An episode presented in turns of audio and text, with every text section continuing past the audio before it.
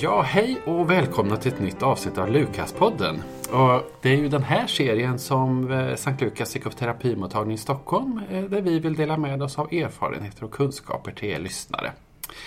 Och jag som pratar nu heter Fredrik Pettersson, och är psykoterapeut på, eh, här på Sankt Lukas Stockholm.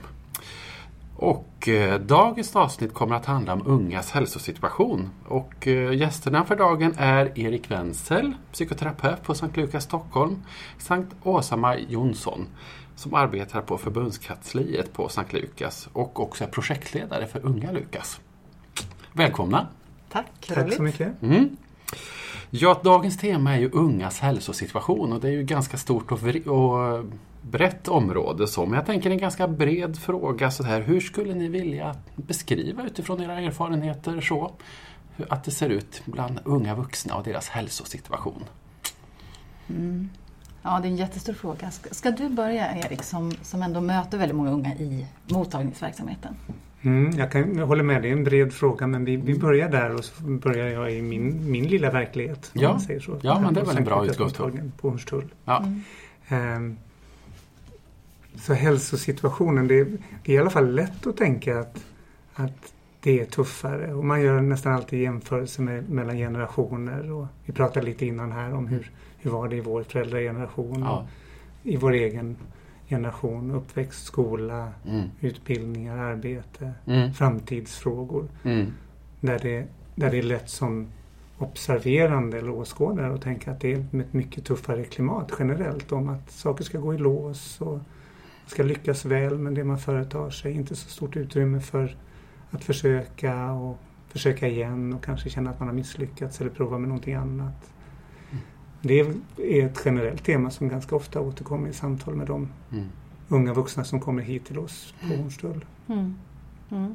Ja, men det, det är ju en sån otroligt stor och jätteintressant fråga och viktig fråga. Men om vi ändå fastnar så att säga, lite grann i den här, det här som vi känner av lite grann. Att det är, det är ju någonting i samtiden som skaver lite grann. Det är det ju. Mm. Och att, jag tänker lite när du pratar nu Erik, att, att jag läste någon sociolog bland annat som sa det här att om man tänker kollektivismen i samhället, liksom gruppen som var mycket mer närvarande förr.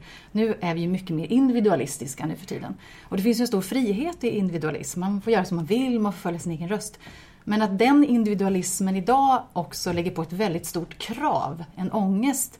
Att man så att säga, det är mitt fel om jag inte lyckas. Att det liksom har blivit en slags spinn på den här individualismen i nutiden. Och det är väl en aspekt att diskutera i det här som, som kanske präglar nutiden lite grann. Som en del i det. Liksom. Kan man tänka då lite det ni säger att den, den utvecklingen är annorlunda idag eller om man jämför kanske med tidigare vad ska man säga, generationer? Kanske att stressen Ja. exempelvis har ökat som ni Ja, det finns ju så mycket, liksom, om om jag tar till orda kort igen, bara att, att just det här i en kombination med att man också har en slags ökad otrygghet. Man vet inte så mycket om, kommer jag någonsin få ett jobb? Alltså det är osäkra anställningar. Nu låter man lite negativ, men det är ändå trenden idag är ju att det gungar, det är lite osäkert.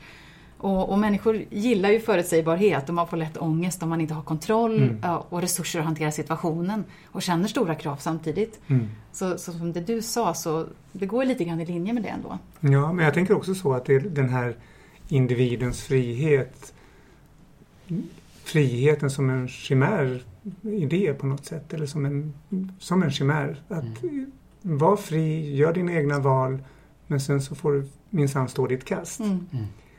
Det är ganska hårda papper och då blir det plötsligt en stränghet i det där skulle man kunna säga. Så baksidan kan man tänka då av friheten är att det finns eh, alltså negativa effekter av det. Ja, och risker snarare än Ja. möjligheter, nyfikenhet, lekfullhet. Mm. Termer som man ofta rör sig med i psykoterapisammanhang. Vad, hur, hur ser fördelningen ut i, Mm. i undersökande? Mm. Hur mycket utrymme har man för att lekfullt undersöka, nyfiket undersöka i förhållande till Mm. kravet på att det här ska bli rätt. Mm. Det är som om varje steg vore en Mm. stor dugga eller tenta. Mm. Ja, men precis. Och just det här att, att frihet, men det är någonting vi alla måste lära oss. En del av det existentiella perspektivet som Sankt Lukas på något sätt står för också. Den här friheten ger ju ett ansvar. Och vi måste alla växa, liksom, växa upp och förstå att vi har ett ansvar över våra liv och då kan vi också det är också en källa till hälsa, att ta ansvar. Men man skulle kunna också tänka att det finns kanske en frånvaro av stöd idag. Mm. Att föräldrarna kanske är ganska upptagna med sina karriärer och en egen Mm. samhällsstress. Att det är en strukturell grej. Att man som ung kanske, man har inte så mycket, ja farsan blev tandläkare, då blir jag tandläkare och så gör vi så liksom. Mm. Utan, ehm, En slags lätthet i valen som Ja men funnits föräldrarna tidigare. ledde vägen kanske lite Mm. mer förr och att nu är det så här, jag kan bli vad jag vill Mm. och det blir jätteångestfyllt Mm. så, Just utan, utan stöd i det liksom. Ja, tidigare kanske fanns en viss förutsägbarhet på ett annat Ja, sätt kanske i, i vad man det. valde för framtiden Mm. och hur livet skulle vara på ett Ja. annat sätt än Mm. idag kanske. Ja, en Mm. del av det liksom. Mm. Mm. Mm. Mm, tror det. Och apropå föräldrageneration och- och andra tidigare generationer så, så blir det också, en, tycker jag, en viktig fråga för hur ser det ut med ungas hälsa? Vad, hur ser den ut idag? Och den är ju inte, en, det är inte en, som en separat förtinglighet utan det är ju någonting som många unga också talar om att jag, jag är orolig för min mamma eller min pappa som har varit långtidssjukskriven Mm. som, Mm. som har varit jättestressad i arbetet eller långtidssjukskriven för tredje gången Mm. eller mamma och pappa Mm. som inte riktigt har det bra. Och kan jag kläcka ur mig ur boet så att säga? Det är också frågor som Mm. ganska ofta kommer och då handlar det ju om ett ganska stort ansvarstagande. Ett väldigt systemiskt tänkande hos Mm. en ung vuxen så att säga. Mm. Inget fel i det så att säga men det är ändå en kontext som man har att förhålla sig till, Mm. tänker jag. Ja, verkligen. Och som speglar också att man är extra sårbar under just ungdomstiden. Jag tycker det finns ett fint sätt att uttrycka det som jag läste när, vi, när jag gick på psykologprogrammet. Så, så var det en sociolog som hade beskrivit som att unga är seismografer i samtiden. Man känner av. Mm. Liksom, ungefär som micken vi intressant sitter med här. Mm. Jag tycker det är så fantastiskt att det är liksom inte deras fel utan de känner av en Mm. orolig, stressad och lite meningslös samtidigt som är på väg mot avgrunden om man ska Mm. hårdra det hela. Mm. Det är inte, hoppet är lite på nedåtgående. Och att, att de känner av sina föräldrar Mm. som de sa. De, de fångar upp det här att, att unga liksom, vuxna kan ha stressigt på jobbet och unga har höga krav på sig i Mm. skolan. Men unga har inte makten över sina liv på samma sätt. De är beroende av sina Mm. föräldrar, de är beroende av betygen, Mm. eh, de har inte pengar, de har inte liksom nått dit och de flyr runt i sin, sitt identitetsskapande och sina relationer. Mm. Så det är ju en tuff situation. Jag är jätteimponerad av att man klarar av liksom, Mm. att gå i högstadiet, gymnasiet. Mm. Många säger så att det blir lättare sen. Ja, det, det- går ju inte att få fram i det läget. Nej. Liksom. Mm. Nej. Och va- valfriheten som finns i det där förstås också. Att man, man kan välja själv, man kan välja fritt. Och så, Mm. samtidigt kanske man inte uppfattar det som fritt. Men jag tänkte på se- seismograf, det var, det var ett väldigt bra uttryck. För det, Ja. det liksom leder en också att tänka på det här med att vad, när man problematiserar Problematiserar man på individnivå eller problematiserar Mm. man på samhällsnivå Exakt. eller på Mm. familjenivå? Eller, Mm. Och kan man faktiskt problematisera på alla Ja. de nivåerna, Mm. Problemformulera och undersöka på samma gång? Mm. Ja. Är man en seismograf för andra? Betyder det att man är highly sensitive? Betyder det att man har svårt att härbärgera sina känslor Mm. och behöver hjälp med det som individ? Mm. Mm. Eller, eller kan det betyda andra saker? Mm. Mm. Och kan det också vara mer typiskt för vissa perioder i livet Mm. möjligen? Mm. Mm. Ja, men det är också någonting som jag tänker, jag jobbar då med eh, Sankt Lukas stödchatt för ungdomar, vi kommer väl in på det. Och, och Ja. där är det ju just det här med att, att hjälpa till och bland annat se att dina känslor är uttryck för någonting. Mm. Något verkligt, något som Mm. kan vara bra att lyssna på, som kan hjälpa dig på sikt i alla fall. Mm. Nu är det jättejobbigt och då hjälps vi åt med det, men att det, är liksom, det finns en funktion här. Ja. Jag såg, eh, jag läste i, jag tror under förra året, 2018, så kom Folkhälsomyndigheten ut med en rapport om ungas hälsosituation om man jämför med ett antal år tillbaka i tiden, från 80-talet och framåt. Där man då på, ja, påtalar stora, alltså till viss del ganska så stora samhällsförändringar som unga blir väldigt, vad ska man säga, påverkade av. Mm. Eh, Skolan har förändrats ganska så, så mycket utifrån de här decennierna och även arbetsmarknaden och så vidare. Och jag tänker, precis som ni är inne på, att unga blir också, vad ska man säga, eh, utsatta, men nu använder det ordet, kring Mm. samhällsförändringen med allt vad det innebär kanske av ökad valfrihet i skolan och, och så vidare. Och en stress av att kanske välja rätt, Mm. eh, mer osäker arbetsmarknad som ni är inne på. Så att de är ju verk, verkligen blir påverkade av samhällsförändringar både på en strukturnivå och en Mm. individnivå. Mm. Lite som ni är inne på. så. Mm. Mm. Mm. Ja, verkligen. Mm. Det, det, är väl signifikant för vår samtid också, förändring. Mm. mm. Alltså det, det är väl alla ense om att det är mm. mycket förändring och det är ju jobbigt för människan på ett sätt men också roligt om man klarar av att vara i det. Det finns två, två sidor av myntet ja, med andra precis, ord. Precis. Men då krävs det trygghet i botten för att man ska klara den där förändringen. Ja, jag tänker jag spinner vidare på det spåret för när vi rör oss kring problematik, vad skulle man kunna säga är, är hjälpsamt och alltså vad är hälsofrämjande? Eh, vad ska man säga? Faktorer i det här, i det här förändrade samhälls och skolvärlden och arbetsmarknadsvärlden som vi pratar om. Vad är hälsofrämjande mm. faktorer? Mm. Ja, det är en bra fråga. Vi blir lite eftertänksamma båda. Ja, absolut. Det är en stor eh, fråga. så. Ja, apropå det vi har talat om hittills så, så tänker jag mig att någonting som är, är viktigt och, och sannolikt hälsofrämjande är just det att, att ha någon slags och kanske kunna få också få hjälp med den hållningen att, att jag behöver trygghet. Mm. Och då kan jag gilla utmaning eller föränderlighet mm. mm. mycket mera. Om mm. jag kan rymma det som lätt kan placeras som motsatser på något sätt. Om jag istället kan rymma det som parallella spår eller någonting som faktiskt hör ihop. Mm. Det blir lite mer som en filosofisk fråga mm. på något sätt. Men att så ser livet ut och att jag jag träffade för flera år sedan en person som sa jag kan jag vill inte bo hemma, jag vill flytta hemifrån och jag är jätteangelägen om det. Jag är oftast hos kompisar, jag är sällan hemma. Och sen en liten tankepaus. Men när jag är hemma så vill jag så gärna eh, bara kura ihop mig i soffan med min ena förälder. Nu ska jag vara lite försiktig här med detaljer. Men mm. med min ena förälder mm. och luta huvudet mot mm. ens axel. Mm. Ah. Och det känns så fånigt, sa den personen som ett tillägg. Ah. Där har man det liksom lite fångat på något sätt. Att mm. kan, man, kan, man tycka, kan man tänka att det vill jag ha och det behöver jag. Mm. Och sen behöver jag också få vara fri, i fred och själv och självständig. Och, mm. mm. Med mera, med mera. Mm. Det är jättefint det du säger. För det, är, mm. det är som att vårt samhälle skulle också behöva promota så att säga lite mer av det här inte så hårda eh, undvikande jaget så att säga, mm. utan mer att det är okej att vara, ha behov. Mm. Och det är liksom på något sätt också vägen till oss att hitta allas drivkraft och allas hälsa, tänker jag i alla fall. Mm. Eh, att man, eh, man just lyssnar inåt allt ifrån Ja, jag behöver faktiskt äta åtminstone en gång om dagen för att kunna funka. Liksom. Mm. Jag kan behöva röra på mig mer än vad jag gör. Jag mm. behöver trygghet och närhet som är så mm. liksom, läskigt. Mm. Eh, och jag behöver hitta mig själv, annars kan jag inte liksom, stå emot alla andras viljor och så vidare. Att liksom leta inåt och mm. den här inre resiliensen som vi pratar om liksom, i, i det existentiella eh, ja, men hitta det där inre. Och jag tänker att samhället idag ändå är ganska utifrån styrt på många sätt. Det är mycket mm. bilder som läggs upp om hur man ska se ut. Och man får liksom inte riktigt hjälp i det här att gå inåt och lyssna inåt och ta en paus mm. från allting. Mm. För det är alltid någonting på som man ska förhålla sig till. Så att mm. få den här ron, den inre ron, är liksom lite klurigt ibland. Mm. Unga växer ju upp med, jag försöker få min dotter liksom att ta bort mobilen. Det är liksom den stora kampen. Mm. Men jag tror verkligen att det är så oerhört viktigt att de lär sig att inte alltid ha mobilen uppe. Mm.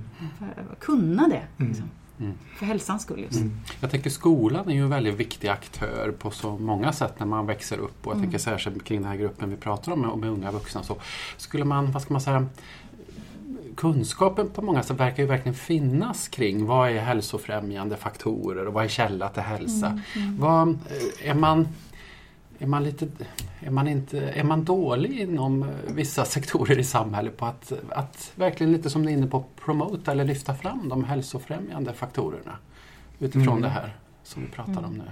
Mm. Ja, det, det, det, är i alla fall lätt för mig tycker jag att tänka att, att dålig vet jag inte men att, att det faktiskt också är så att vi, som, vi klampar in lite grann på varandras utrymme så att säga. Föräldrar som klampar in på skolans utrymme och mm. eh, skolan i sin tur som får ett ökande, känns som galopperande, eller upplever jag som ett galopperande ökat ansvar för, för hälsan för sina mm. elever. Mm. Och där man säkert gör ofta ett väldigt bra jobb men kanske inte är så väl rustad med en skolsköterska, en skolkurator eller mm eh, halvtidsskolpsykolog och sen har man flera hundra elever. Mm. Eh, och det jag tappar bort mig lite där från ingången men det där känns mm. också som väldigt viktigt tycker jag. Mm. Viktigt att mm. eh, var, var, var, kan man få sin hjälp och var kan man också känna att jag har mina olika utrymmen i skolan så jag kanske inte behöver ha de där som har följt mig och stöttat mig och hjälpt mig under grundskolan eller låg och mellanstadiet. De kanske behöver kliva tillbaka lite i föräldraskapet mm. när jag är på högstadiet.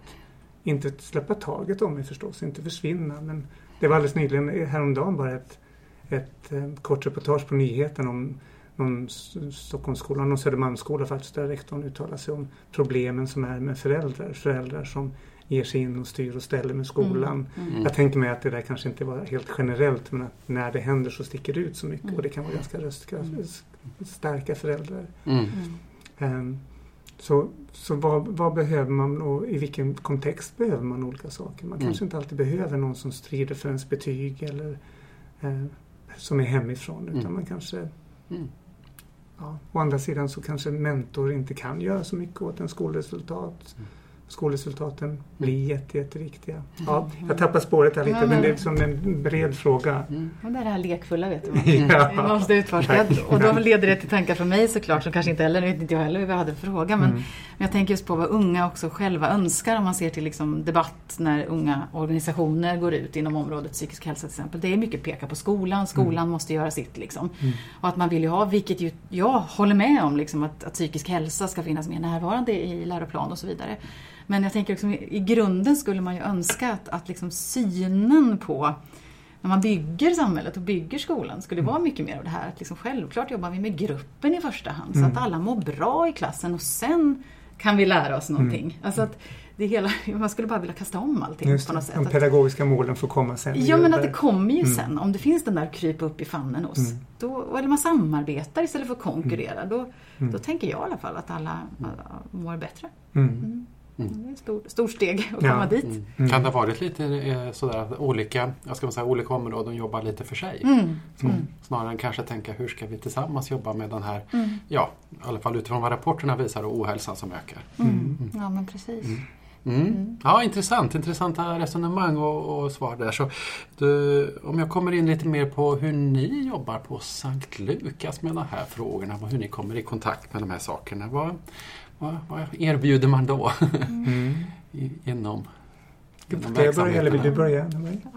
Ska vi byta om då så börjar ja. ja. byta tågordningen? Ja, ehm, ja nej, men som sagt, det, som, som med det här ämnet så kan man ju prata evighet även om vad jag försöker göra. Alla vill vi ju liksom åstadkomma någonting när vi är i det här fältet. Det känns kanske som ja, men, det här med hållbarhet miljömässigt och hållbarhet psykiskt för samhället och för de unga som är framtiden känns ju som de stora frågorna idag. Liksom. Så man, man vill ju verkligen göra någonting. Men det, det Sankt Lukas då, det jag jobbar med, det är alltså ett projekt som heter Unga Lukas. Och det drivs med hjälp av medel från Folkhälsomyndigheten sedan slutet på 2017. Och där kom jag in och det handlar om att vi på Sankt Lukas vill vara där de unga befinner sig. Så primärt på nätet, att, att finnas med stöd och kunskapsstöd, alltså samtalsstöd och kunskapsstöd på de arenor där unga finns. Mm. Facebook, Instagram och så vidare. Men också ser jag som mitt uppdrag att, att försöka just ge unga det de efterfrågar. Kan vi ta oss in på något sätt i skolan? Kan vi göra evenemang utanför mottagningar? Kan vi möta unga på filmfestivaler? Kan mm. vi få in unga i... Kan vi hitta nya koncept, nya lösningar så att Sankt Lukas kan möta unga utifrån det de behöver där de är? Mm. Så det var den stora beskrivningen av projektet men ja. det innefattar, det centrala i projektet är just en stödchatt Mm. Som en utveckling av en chatt som Sankt Lukas har haft sedan 2010, fast då under annat namn. Mm. Så vi växer nu hela tiden. Och den med, heter Unga Lukas? Den heter Lukaschatten, ja precis. Lukaschatten, uh Man hittar allt det här på ungalukas.se. Och det som alltså kan vara bra att veta också, att det är, det är ju anonymt och så är det så att de som sitter som stödjare i chatten, det finns liksom ett kvalitetstänk även där. Att man, man, precis som på Sankt Lukas i övrigt, möts av någorlunda så att säga, kvalificerade personer och i chatten så är inte alla legitimerade psykoterapeuter som på mottagningarna. Men alla har kunskap inom området, utbildning och, och erfarenhet. Mm. Mm. Så att man ska känna sig trygg med att man får ett, ett bra bemötande. Man blir lyssnad på, det finns en lyhördhet, det finns en kunskap. Eh, så det är det vi försöker ge och samtidigt då ett kunskapsstöd där bland annat nu vi har börjat ta in terapeuter då, bland annat från Stockholmsmottagningen som, som eh, diskuterar mm. dilemman som ungdomar möts av. Jag har en spelat in blogg nummer två nu precis om ångest och mm. ja, kunskapsmaterial helt enkelt. Mm. Så det är både att, att unga kan söka sig till eh, mm. chatten så att säga men att det ja. också finns även ute som på sociala medier. Och ja precis och, och, som sagt förhoppningsvis mer och mer IRL med åren mm. med tanken. Som föreningarnas verksamhet inom Sankt Lukas fast nu vänt till unga och utifrån unga psykiska hälsa. Mm. Mm. Så. Vad, vad, vad, kan man säga det har varit vanliga, vad ska man säga, sökanledningar eller orsaker till att man kontaktar eh, Unga Lukas eller Mm. van- vanliga teman? Ja, det är intressant för det känns som att vi kompletterar verkligen mottagningen. Så vi är ju inte terapi, Nej. men det känns verkligen som att vi båda behövs. Liksom. De här långa eh, ja, medvetandegörande samtalen i terapi behövs oerhört mycket för, för fler unga och det är det många efterfrågar, tänker jag. Det tycker jag är en av de här liksom, lösningarna, att man ska få mer tillgång till samtal i samhället generellt. Men, men det vi möts av är ju alltifrån just det här vad ska jag göra med mitt liv? Och så har man liksom ingen att bolla med. Nej. Så här, nej, men då, då snackar vi om det en stund. Och så kanske det landar i att jag känner mig nedstämd. Om man får förtroendet liksom efter en stund. Så det blir som en liksom, det kan också vara väldigt hög ångest, svåra självmordstankar. Men det, det blir som en slags ingång att liksom, du är okej som du är med de tankar och känslor du har. Vi lyssnar, vi finns här. Liksom. Det här är inte farligt. Och är det farligt så hjälps vi åt så att säga. Eh, så att det är som ett kompletterande stöd när man har det tufft mellan terapisessionerna så att säga. Om man nu har möjlighet att gå i terapi. För det är ju verkligen inte alla som har. Nej. Många efterfrågar verkligen samtal i större och längre omfattning när de behöver det. Mm. Liksom. Så att det, är, det är en tydlig bild tycker jag. Mm. Och ni riktar er till hela Sverige, eller? Vi riktar oss till hela Sverige så vi annonserar via sociala medier Mm. varje måndagkväll och torsdagkväll när vi har öppet. Mm. Och så växer vi så vi ska ha fler dagar då. Men nu är det måndag och torsdag. Så annonserar vi till alla unga 16 till 25 i Sverige. Mm. Okej. Så. Mm. Finns det mer att säga om det? Det finns ju säkert mycket mer att säga om det. Jag, det, det jag fastnade vid en siffra där direkt. Det tycker jag är spännande. 16 till 25. Den där gång, övergången där mellan mitten och, och över tonåren till myndighet och vuxenhet. Så att säga. Det, det är, som regel så finns det på olika sätt glapp där. Liksom, är man barn eller är man ungdom eller är man vuxen? Det är någon slags mittemellan. det är någon slags mittemellan. Ja. Risken är att det skulle kunna bli ett limbo. Mm. Ett inte någonting på något sätt. Mm. Eh, och här på Sankt Lukas Stockholm, eller Hornstullsmottagningen, eh, så har vi någonting som vi kallar för Unga vuxna-samtal. Och vi har eh, talat mycket om det där, hur ska vi synliggöra det? Apropå hur man faktiskt synliggör vad vi har att erbjuda på, Mm. via chatt eller via sociala medier. Det har vi pratat om en del, men vi är lite långsamma och kanske lite gamla på ett sätt. Så att vi, vi har ofta pratat om hur ska vi göra oss synliga och tillgängliga för de som vill och är i behov av samtal. Mm. Nu har vi ganska många som kommer till oss i alla fall men Mm. vi, skulle, vi skulle gärna kunna ha fler som kommer till oss. Om man, om man inte tänker praktiskt och om man är ung och lyssnar och vill komma i kontakt med, Mm. eh, med Sankt Lukas Stockholm. Hur, hur ska man gå, gå tillväga?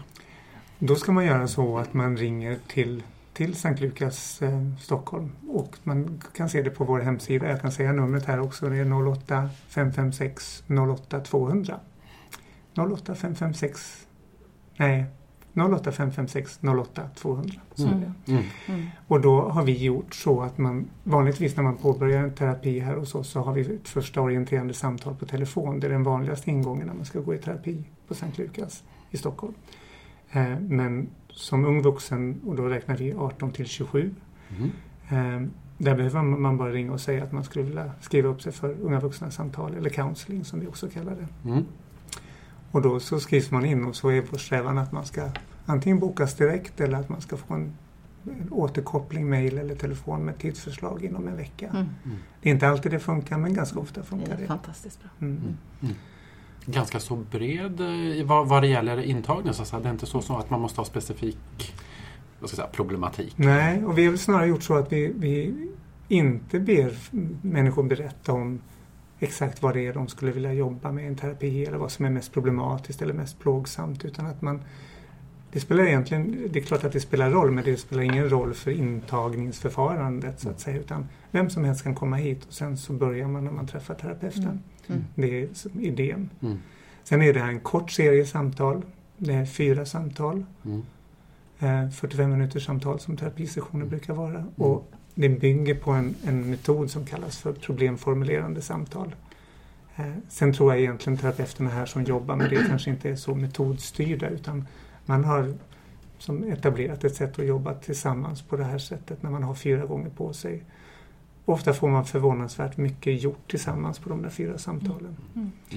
Vad, vad, vad, vad kan vara vanliga sökanledningar och så som personer har, ja, kan ta upp i samtalen, skulle du säga?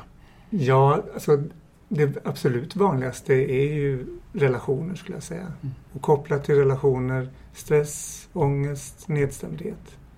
Men relationer där i, i, i grunden eller i botten så att säga. Mm. Och det kan handla om ofta vänskapsrelationer, väldigt ofta parrelationer, Mm. föräldrarelationer. Mm. Eh, med olika kopplingar till krav, prestationskrav, stress, Mm. förväntningar, andras förväntningar, egna förväntningar. Mm. Och egentligen när jag liksom försöker lägga in många olika teman där så, så är det väl just det man kan faktiskt börja med i samtal, att man börjar bena ut lite. Att man får prata med någon, som du sa förut Anne-Marie, att man talar med någon som lyssnar och väldigt ofta så säger människor, unga människor som kommer hit att jag, jag behöver få tala med någon som inte talar om vad jag ska göra. Mm. Och det, då talar jag inte bara om föräldrageneration. Det, det är svårt att vara förälder faktiskt också såklart. Mm. Ja, det, utan vänner som säger men du borde göra så Mm. här och då Mm. uppfattar man det som att du orkar inte lyssna på mig. Du Mm. bara kommer med Mm. snabba råd Mm. eller, Mm. eller du förstår inte att jag inte kan göra så på grund av vissa omständigheter. Och, Mm. så att jag kanske faktiskt behöver säga vilka svåra val jag har utan att, att omedelbart diskutera en lösning på de Mm. frågorna eller valen eller Mm. svårigheterna. Mm. Det skulle jag säga nästan alltid återkommer i Mm. de här samtalen. Sen finns det ju andra Mm. underanledningar så att säga till, Mm. som, och speciella anledningar till vad som händer. Mm. Det är spännande det du säger för det är ju verkligen att man vill hitta sin egen kraft. Man Mm. vill hitta sin egen röst när man behöver just. den där vägledningen. Och Mm. Det beskriver så fint varför psykoterapi och, och att kunna prata med en person som har den här kunskapen i att ta steget tillbaka och inte ta plats själv och tycka Mm. och så vidare. Vad, vad betydelsefullt det är att få den möjligheten Mm. Mm. i den, den livsfasen också. Hitta sig själv. Mm. Jag tänker nästan lite på det vi pratade om förut, just den här speciella tiden när man är lite som i så att säga, limbo mellan vuxenvärld, barnvärld och så vidare. Att Mm. just också det här att kunna få en plats och samtala om det man har behov av, nästan Mm. som en slags trygg hamn att vara i och få, få bolla de här idéerna, Mm. pröva dem, Ja. när man är i det här lite mittemellan-läget av Ja. att vara Ja. ung vuxen. Ja, Så. precis. Just det. Ja, men någon som tycker att ens frågor är viktiga, Ja. intressanta, spännande. Ja. Och som du sa, just den här lekfullheten som gör Mm. att man kommer framåt Mm. med allt. Liksom. Mm. Vågar utforska och det krävs just den här trygga hamnen som du säger för att våga det. Och då får man ett, liksom, ett rum av, Mm. av den friheten. Och kanske, Mm. Det kan ju vara svårt att göra relation till kompisar, föräldrar, inte minst lärare. Liksom. Mm. Det, Mm. man har inte den funktionen, Nej. en fristad. Liksom. Mm. Som, det representerar ju båda våra verksamheter, Mm. verkligen den här fristaden som Mm. Mm. Alla människor men Mm. ungdomar behöver. Ja, men jag tror, jag tror verkligen just till exempel en chatt eller ett samtal, ett möte, Mm. att det kan verkligen vara så. Jag tycker det är ganska vanligt också att man kan höra att mellan första mötet och andra mötet eller första samtalet, andra samtalet, så händer det saker. Mm. Man får loss någonting vare sig det handlar om ens tänkande eller kännande Mm. eller, eller agerande Mm. i, i Mm. relation till någon annan. Jag provade att göra så här. Mm. ska inte heller utesluta att det är klart att ibland kan det också vara behov av mer aktiv rådgivning eller att man rekommenderar någon att göra någonting. Det Mm. kan inte lämna människor hängande så att säga om de verkligen är i nöd och verkligen ber om jag, be- jag behöver hjälp med vad ska jag göra? Och det Mm. händer ju också förstås. Mm. Men mer vanligt är just det här kan man få ha de här öppna frågorna? Kan de få vara där ett tag? Mm. Mm. Mm. Men också att man kanske har svaret inom sig. Nu tänker jag på, återigen utan att säga för mycket, men det, man, det händer men ibland och ganska ofta ändå att man, det kommer in samtal om kanske våld i relationer. Mm. Alltså man har en Mm. pojkvän till exempel som man börjar bli lite rädd för eller så. Mm. Och att man, man liksom genom att vara öppen i samtalet men ändå ställa utforskande frågor. Liksom, Mm. Den här personen vet nog själv egentligen att det Mm. börjar bli dags att bryta upp men behöver liksom någon att ta spjärn mot. Mm. Och så kommer den personen kanske tillbaks till chatten veckan efter som du säger. Och då har det hänt lite grann så här, Mm. ja, men jag har funderat lite nu, jag kanske ska göra slut. Vad tycker du? Mm. Och så Mm. pratar man vidare utan att Mm. säga vad man tycker så leder det liksom någonstans. Ja, Ja. just det. Mm. Det är fantastiskt, Mm. samtalets kraft liksom. Det, är, det är samtalets kraft, Mm. exakt. Mm. Och det är väl det som ni påtalar verkligen vikten av det, att verkligen vad samtalet kan ge Mm. i, i, det här, i den här åldersgruppen Mm. och, och Mm. kanske Mm. också kring den här, vad ska man säga, problematiken vi har rört Mm. oss kring, om ökad eh, ohälsa. Mm. Att, eh, vad ska man säga, en källa till, till eh, hälsa kan samtalen vara. Just Mm. utav den här trygga hamnen som Mm. vi pratade om och få Ja. utforska därifrån. Ja. Mm. Ja, sätta ord på saker Mm. som man inte vågar benämna. Mm. kan man också märka kanske man har haft en chatt att alla kom, en del kommer ju in i chatten och skriver jag vill inte leva längre eller Mm. jag har självmordstankar. Men ibland kan man ha chatt på en timme och sen i slutet av samtalen så kan det komma in direkt att liksom, nu känns det lättare att leva. Alltså, Ja, förstår ni? Att man, Mm. man Mm. vågar till slut sätta ord på det här tabubelagda. Att jag tänkte faktiskt att jag inte orkade leva. Det får man ju inte säga. Nej. Men det är ju en naturlig mänsklig reaktion i en svår situation. Jag orkar inte mer. Mm. Och så vidare. Så att liksom kunna hitta orden också för att beskriva livet. Så man blir rikare och Och våga faktiskt försöka kommunicera det. För Ja. det är ju också ganska många, jag kan tänka mig att det är på chatt, i chatten också, att man jag har försökt men det funkar inte. Så jag nästan ger upp att någon ska kunna förstå. Mm. Och så kanske jag provar och försöker lite Mm. igen. Mm. Och där är det så viktigt att det finns någon som säger Mm. ja, Mm. fortsätt, Mm. berätta mera. Ja, Mm. precis. Mm. Du är viktig, du är intressant. Ja. Det är relevant det du känner. Mm. Mm. Så många som inte känner att det är relevant det de känner fast Mm. det är deras känsla. Liksom. Ja, visst. Att bli tagen på allvar kring Mm. vad den må vara så. Mm. prata och samtala om de sakerna. Mm. Mm. Mm. Mm. Men apropå folkhälsa så är ju också ungdomar, unga vuxna i nutid skulle jag säga, de är också som väldigt kunniga och väldigt orienterade vad det gäller psykisk ohälsa, i alla fall ofta. Mm. Och kring diagnoser, kring syndrom Mm. och Mm. Har det blivit mer eh, vad ska man säga, öppet och okej att kunna samtala om de här sakerna än vad det var kanske för ja, 15-20 år sedan? Jag skulle Ja. säga det och det, Ja. finns mer, det finns också Ja. mer kunskap om det och det finns mera, jag har en vän som har eller Ja. jag har en vän som har utretts och, Mm. och har den Mm. här diagnosen. Och, Mm. eh, och det tror jag på många sätt kan vara fint. Å andra sidan så, och så kan det också vara ett avstamp i, i samtal. Vad, vad är mitt problem? Jag har ingen aning om vad mitt problem är så det måste nästan vara det. det. Mm. För jag får ingenting gjort Mm. till exempel. Mm. Mm. Och då har man det som utgångspunkt och det kan ju vara skäl att göra en utredning men det kan ju också vara skäl att se över vad, Mm. vad finns det för hinder för mig och vad är det som bromsar mig Mm. eller vad är det som skrämmer mig Mm. eller Mm. Mm. vad är det jag skulle vilja göra. Mm. Jag tänker också kunskapen om att det går att få hjälp är väl större. Mm. Att liksom så här stödsajter bara blomstrar. Liksom. Det- det är Ja. ändå många chattar till exempel som finns i de ideella organisationerna. Och med olika inriktning och så. Men det, det poppar ju upp nytt stöd hela tiden i den Mm. ideella sektorn i alla fall. Mm. Eh, kanske som en reaktion på ett behov. Ja. Också. Mm. Just det. Mm. Mm. Mm. Mm. Spännande. Verkligen spännande eh, tankar och synpunkter tänker jag. Jag tänker, vad ska man säga, det övergripande samtalet, vikten av samtalet. Mm. Tänker jag lite kring att, att vara som en viktig del i det här att, att förebygga ohälsa och möta de unga där de är. Just det. Och kanske särskilt då i det här som vi varit inne på, ingenmanslandet, där Mm. man är mitt emellan Mm. barn, barnvärlden och vuxenvärlden. Mm. Tänker jag. ja, Mm. Mm. Utrymmet för samtalet verkligen. Mm. Vikten av samtalet. Ut, utrymmet för Ja. samtal. Ja. Ja. Och samtalets kraft kanske. Precis. Lite stort men Mm. jag tror på det. Viktiga kärnpunkter.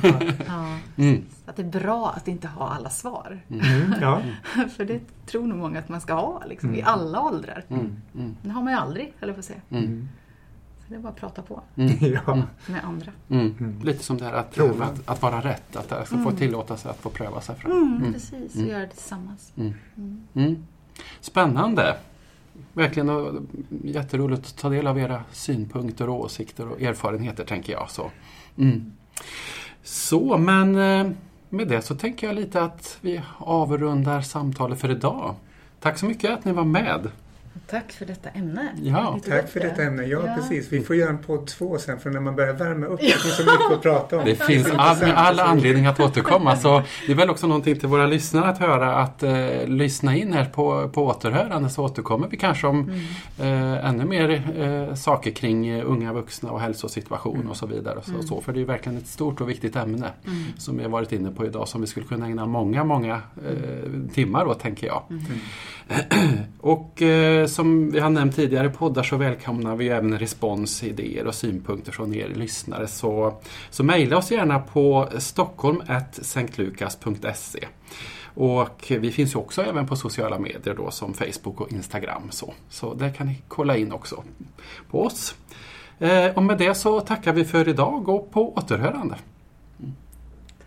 Tack.